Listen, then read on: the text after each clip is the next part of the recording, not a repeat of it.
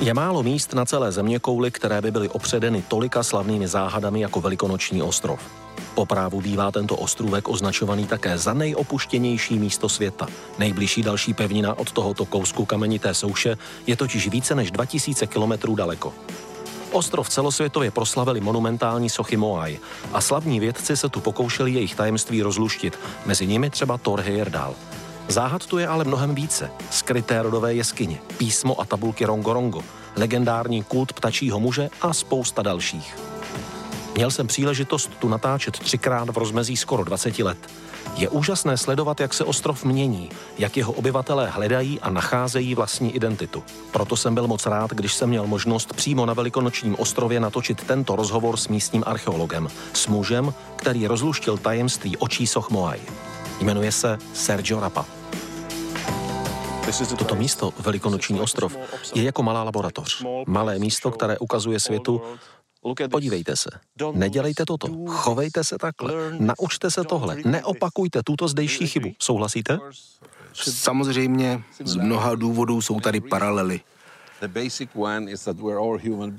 Ta základní je, že všichni jsme lidé. Takže řešíme problémy podobně. Tak docházíme k podobným řešením mnoha problémů. Jedna ze záležitostí, ve kterých archeologové vidí podobnost se světem, je forma zdejší architektury. Konstrukce zdí. Pokud stavíte zeď, pak samozřejmě skládáte jeden kámen na druhý. A potřebujete mít jistotu, že je to správně opracované a pečlivě sesazené. Jinak zeď spadne. A teď, když stavíte zeď, která má spojit kameny do podstavce, jenž na sobě ponese těžkou sochu, možná 50 tun, dokonce 60 nebo 80 tun, potřebujete tuto platformu udělat velmi stabilní. Jsou tu pravidla, která vás přimějí udělat to podobně jako v Egyptě, v Číně nebo kdekoliv na světě. Takhle pak ty podobnosti vznikají. Další paralely tu jsou proto, že myšlenky plují. Cestují s lidmi z jedné země do druhé. Na jednu stranu máte nezávislý vývoj na různých místech, ale také máte myšlenky, které cestují, jsou sdíleny, opakují se. Můžete nějaké tyto zhodné momenty popsat? Mám na mysli historická vzepětí a kolapsy zdejší kultury. Toto je na Velikonočním ostrově velmi zajímavé. Můj učitel, profesor William Malloy, to řekl už před mnoha lety. A sice, že lidská historie tohoto ostrova minimálně od 13. století, se zdá být mikrokosmem. Jakoby odrážela všechno, co se pak děje na celé planetě. On se zaměřil na něco, co se jeví celkem normální, prosté. Říká se tomu lidská populace a její růst. Když vám v průběhu roků stále přibývá lidí, populace roste. A každá společnost se začne zabývat jednou základní otázkou. Jak nakrmit všechny členy této populace? Máte problém, který musíte vyřešit. A proto začnete intenzifikovat produkci potravin. Ale proti vám jsou klimatické změny. Obrovské změny na celé planetě, které limitují vaše možnosti přežití. Pak máte vysychání pramenů, rozšiřování pouští, ubývání lesů a spoustu dalších potíží.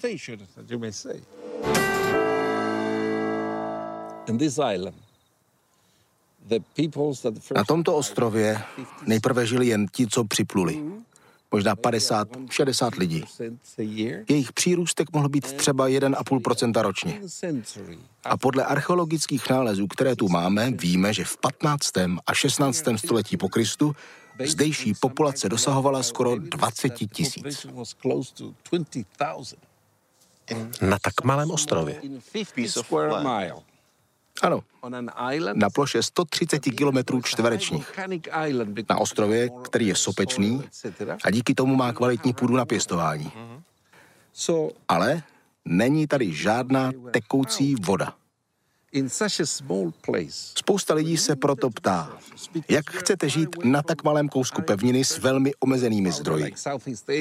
Protože jsme velmi daleko od míst s bohatou flórou a faunou, jako máte třeba v jihovýchodní Azii, na Nové Guineji, Austrálii nebo v Americe. Počet rostlinných druhů je tady velmi omezený, malý. Zvířata, jen ptáci a ryby. Zbytek sem přivezli lidé z východní Polynézie. Prasata, slepice, psy. To jsou klíčová zvířata celé Polynézie a sem se dostala až s lidmi, kteří je přivezli.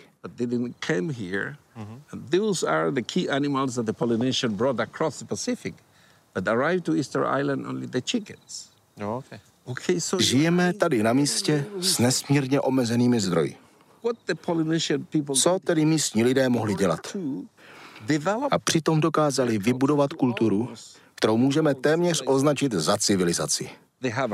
Měli vlastní systém písma. Budovali ty úžasné monumenty, kde největší z nich mají údajně kolem 200 tun. A nejen to, dokonce je dokázali přemístěvat. 60 tun, 80 tun. Pro boha, jak to dokázali? Jaký zdroj tady byl tedy nejsilnější? Čeho měli nejvíc? Ropa? Zapomeňme na ní. A přitom potřebujete spoustu jídla. Rýži, taro, obilí a tak dál. Co tedy bylo nejdůležitějším zdrojem na Velikonočním ostrově? Mana? Můj argument je prostý. To, čeho je tu nejvíc, se jmenuje ruce. Levná práce. Příliš mnoho lidí příliš málo jídla. A tak práce začala být levná a jídlo velice drahé. Museli dosáhnout toho, aby za méně jídla lidé pracovali více hodin. Když nebudete pracovat, zemřete, protože nezískáte jídlo. Víc ho tu není. Navíc odtud nemáte jak utéct, což se na jiných ostrovech stávalo, protože stromy byly vykácené, abyste si mohl postavit velkou loď. A tak jste tu v pasti. Musíte poslouchat svého duchovního, svého panovníka, když říká pracuj. Pracuj pro lásku ke svým předkům. Pracuj a dám ti trošku sladkých brambor, tara, banánů a nebo ryb. Na tom vidíte, že skutečným zdrojem je tedy dostupnost levné lidské práce. Jak už zaznělo, ten malinkatý velikonoční ostrov, který má napříč jen 24 kilometrů, lze označit za jakousi mini laboratoř lidstva. Co se tady děje v malém měřítku na malém území celkem malému počtu obyvatel, to se většinou stane ve velkém i celému lidstvu. Pokud jsme se bavili o tom, jak se dá na velikonočním ostrově vůbec přežít, pak logicky musela přijít řeč i na ty, kteří tu v historii vládli. Kdo byli místní náčelníci? Jak vládli? Velmi důležitá je přítomnost chytrých lidí, dobrých vládců a vůdců. První vůdci, kteří vedli první obyvatele přes Pacifik, se během času naučili spoustu důležitých věcí. Jednou z nejdůležitějších bylo pochopení života na kánoji. Když jste na kánoji, víte, že váš prostor je omezený, že vaše jídlo je omezené. Musíte žít spokojeně společně s ostatními z vaší skupiny. Musíte pracovat s disciplínou. Pokud to porušíte, kánoe se převrátí, posádka se začne hádat, může nastat vzpoura. Ale pokud se chováte dobře, máte na mysli, co je nezbytné pro přežití, pak se dostanete k cíli. A tak se lidé Rapanují toto všechno naučili spolu se svými vůdci. Když přišel problém, zastavili se a řekli, zaměřme se na duchovní rozměr, který člověka přiměje k tomu, aby něco udělal. A druhého, aby mu dal jídlo na přežití. Nás všech na společné kánuji. A tak lidé začali stavět sochy mohy. Ale byla tu hranice. Neexistovala kontrola populace. Lidí přibývalo.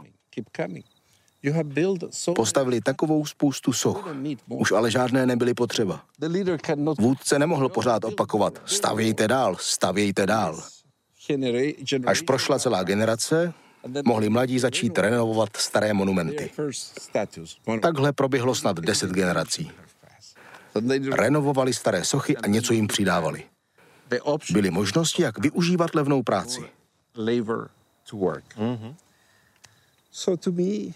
Podle mne, když se to dá dohromady, tak práce, levná práce, je pozitivní stránkou příliš velkého počtu obyvatel, která dokáže převýšit i výhody jiných zdrojů, jako je například ropa a další. Počkejte, na naší planetě je země, která buduje svoje obrovské moaj, podobně jako kdysi my. Budují obrovské monumenty s levnou prací. Víte, jaká je to země? Indie? Velmi dobře, jste blízko.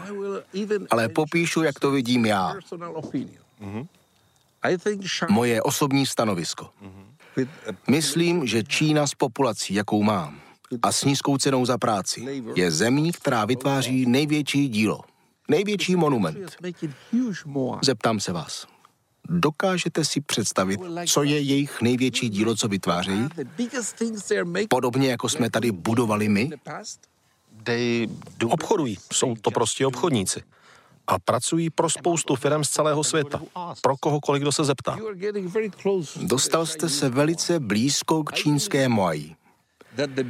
Věřím, že jejich největší dílo, jejich největší Moai, kterou dnes vytvářejí, se jmenuje podíl na trhu. Oni zabírají stále větší a větší část světového trhu. A jaká síla je v pozadí tohoto úspěchu? Ropa? Ruce. Ruce. A to je podle mne ten nejsilnější nástroj. Nikdo to nedokáže zastavit. Sílu rukou. Ropa se může vyčerpat, ale ruce, ty přicházejí znovu a znovu. A je tu konflikt o dělení jídla. Ten se týkal zdejších lidí. Řešení bylo krátkodobé. Bylo potřeba společenské řešení. Bylo potřeba změnit společenské uspořádání té doby. Uspořádání společnosti, kterou vedl rozený král, člověk, který měl svůj status rovnou daný. Rovnou se rodil šlechticem oproti ostatním.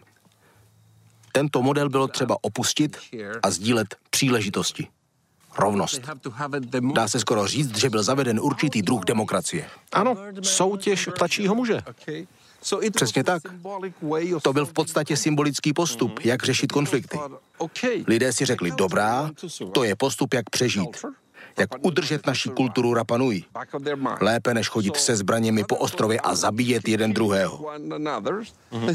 Tehdy si řekli, dobrá, stačilo, pojďme spolu soutěžit. A vznikla nádherná soutěž. Jasně, soutěžící byli často v něčích barvách. Někdo to vždycky musí odedřít. Když jste vyhrál, získal jste jeden rok na to dělat cokoliv chcete. Na naší planetě má spousta zemí čtyři roky, osm let, šest let, pět let.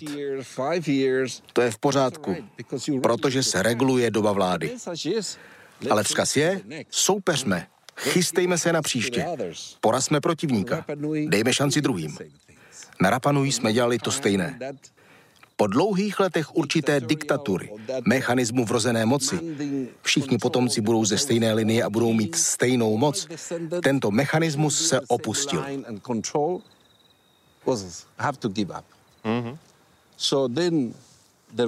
Potom tedy přišla nová soutěž se silnými lidmi, novými vůdci, válečníky. Žádní kněží. Celá společenská organizace se tehdy změnila. Zdroje a zisky se začaly distribuovat lépe. Ale potom přišly ty nejhorší události. Dorazili první Evropané, ostrov se propojil se zbytkem světa a zatímco zde jsme měli méně lidí a dostupných zdrojů, se kterými jsme si nějak vystačili, nově příchozí přivezli něco, s čím jsme si poradit neuměli. Byly to epidemie, které nás tu začaly devastovat. Příjezd evropských dobyvatelů býval často špatnou zprávou pro místní obyvatele a to nejen na Velikonočním ostrově. Stojí za to zmínit, že ostrov objevil holandský mořeplavec jako Progevén a protože se tak stalo v roce 1722 s hodou okolností právě na Velikonoční pondělí, bylo stanoveno jeho jméno. Nic víc v tom nehledejte. O 48 let později sem přijeli Španělé a zabrali jej pro svoji zemi. Když se sem dostal James Cook, údajně prohlásil, že ostrov je k ničemu a nechal jej být. Od té doby přicházela jedna katastrofa za druhou. Až o sto let později, roku 1877, žilo na celém velikonočním ostrově jen 111 lidí. Od té doby se místní obyvatelé snaží nějak obnovit svoji kulturu, svoji osobitost. V posledních letech se to docela daří. A mezi obyvateli jsou i badatelé, právě jako třeba archeolog Sergio Rapa, který vyřešil jednu z místních záhad. Uh, Vy jste objevitel. Vyřešil jste záhadu očí soch Moai. Řekněte mi, jak to bylo? V roce 1978 jsem pracoval na výzkumech na Ahu Nau Nau na pláži Anakena. Nacházeli jsme fragmenty korálů a když jsme je složili dohromady, vznikl tvar podobný mandli. Měli jsme vstyčenou jednu sochu, jejíž hlava předtím byla v písku, takže křivky očí byly perfektně uchovány. Měli tvar mandle. A já jsem měl přesný protikus v druhé ruce. Byla to záležitost běžné představivosti. Nebylo v tom nic víc, Žádné vědecké teorie. Bylo to prostě veliké štěstí. Klíka, že jsem zkoumal naleziště se spoustou písku. Vím, že ty kusy korálu už byly nalezeny i dříve. Můj profesor a další je našli, ale nikdo nevěděl, že to byly oči. Bylo to ráno tím, že okraje těch korálových očí vždy byly poškozené erozí. Oči soch byly změněné. Aha, nikdy se nepotkal tvar těch očí. Ne, nálezy neměly ten tvar. A sochy mojí ležely leželi na zemi. Nikdo je nepostavil. Takže to nikdo ani nemohl vidět. Tím pádem toto byl můj kousek štěstí. Vždycky říkám, že profesor William Malloy toto nechal pro mne jako ocenění naší spolupráce. Byl jsem velmi šťastný, ale připomínám, měl jsem štěstí. Tento objev pak přinesl mnoho důležitých věcí, které bych rád zmínil. Jméno našeho ostrova je Rapanui, jak bylo zjištěno na Kukových ostrovech. Ale je i další jméno, které se používalo na ostrově Mangareva. Mata Kiterangi, oči, které hledí k nebi. Než přišel můj objev, nic moc to neznamenalo. Dokud jsme nezjistili, že z toho vyplývá, že museli být nějací polinézané, kteří věděli, že tady u nás jsou sochy, které hledí očima k nebi. A ještě další neméně důležitá věc. Část naší orální historie praví, že sochy byly živoucí tváře našich předků. To je melancholický způsob, jakým se náš ostrov vztahoval ke svým sochám. Říkávali Aringa ora ote tupuna. Živé tváře našich předků. Když vidíte ty sochy stát bez očí, tak nijak živě nepůsobí. Ale vložíte jim oči, wow, vypadají jako živé. Pane Rapu, prosím, řekněte mi, co je pro lidi, co tu žijí, nejdůležitější? Někde to je sen vybudovat silnou firmu, v jiné zemi pro někoho jiného třeba přání strávit život v modlitbách. Co je důležité tady, pro obyvatele Rapanui? Než přišli Evropané, v minulosti to bylo snažší. Dřív bylo snažší definovat cíl života. Bylo to prosté. Přežít. Co je pro vás důležité, když jste na kánoji? Přežít. Ale dnes je tato kánoe velká jako parník. Máte letadla, co pořád přilétají a odlétají, lidé se tady střídají, přišlo vzdělání, známe internet, sofistikované zemědělství, hotely. Teď je velice těžké sednout si, dopadnout zpět na nohy a rozeznat, co je důležité. I když v jádru každý člověk stále chce přežít, ale každý jinak. Někdo chce být třeba učitel. Já bych rád přežil jako archeolog. Co je tedy nakonec společné všem? Je to ten fakt, že každý chce být nějak zapojený do vývoje. Měli bychom se asi chovat alespoň kouskem našeho mozku, kouskem naší duše, jako kdybychom byli na společné kanoji. Tento koncept to je něco, co bych označil za základní koncept udržitelnosti. Chceme se udržet na této planetě. Pak žijeme jako na kánoji. Protože pravidla na kánoji jsou velmi striktní. Taková ta svoboda pokácet všechny stromy všude dokola, vyrábět s neomezenými možnostmi a tím devastovat a podobně, to není život na kánoji. Až tato planeta bude příliš přeřátá, rozpustí se sníh v polárních oblastech na Sibiři, v Kanadě, až přeroste produkce CO2 únosnou mez, už to pojede samo. Nikdo už to nebude schopen zastavit. Už to bude souvisle pokračovat. Ale blíží se křižovatka. Ten jemný, ale rozhodující moment. Víte, a to je ten důvod, já nevím, ale řekl bych, že naše planeta potřebuje přísnější pravidla. Potřebujeme něco, čemu říkám kontrola bláznivé svobody. Díky za tenhle rozhovor. Budu mít ještě jednu otázku, která, myslím si, je trochu mimo vaše vědecké pole. Pokud nebudete chtít, nemusíte odpovídat. Pojďme si zahrát hru. Jak by mohla vypadat budoucnost tady a také v Evropě nebo ve zbytku světa? Jak jste řekl, že potřebujeme striktní pravidla, obávám se, že teď není vhodná doba pro striktní vůdce a voliči se nechystají volit tento typ lidí.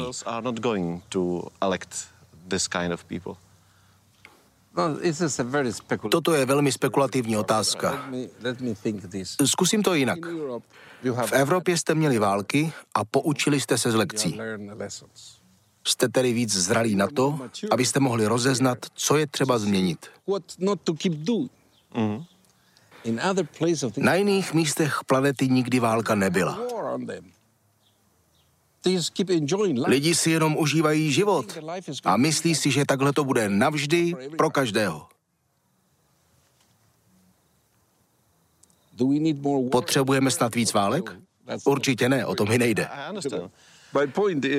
Mám na mysli to, že pokud se nepoučíme z minulosti, jak potom můžeme mít bezpečnou budoucnost?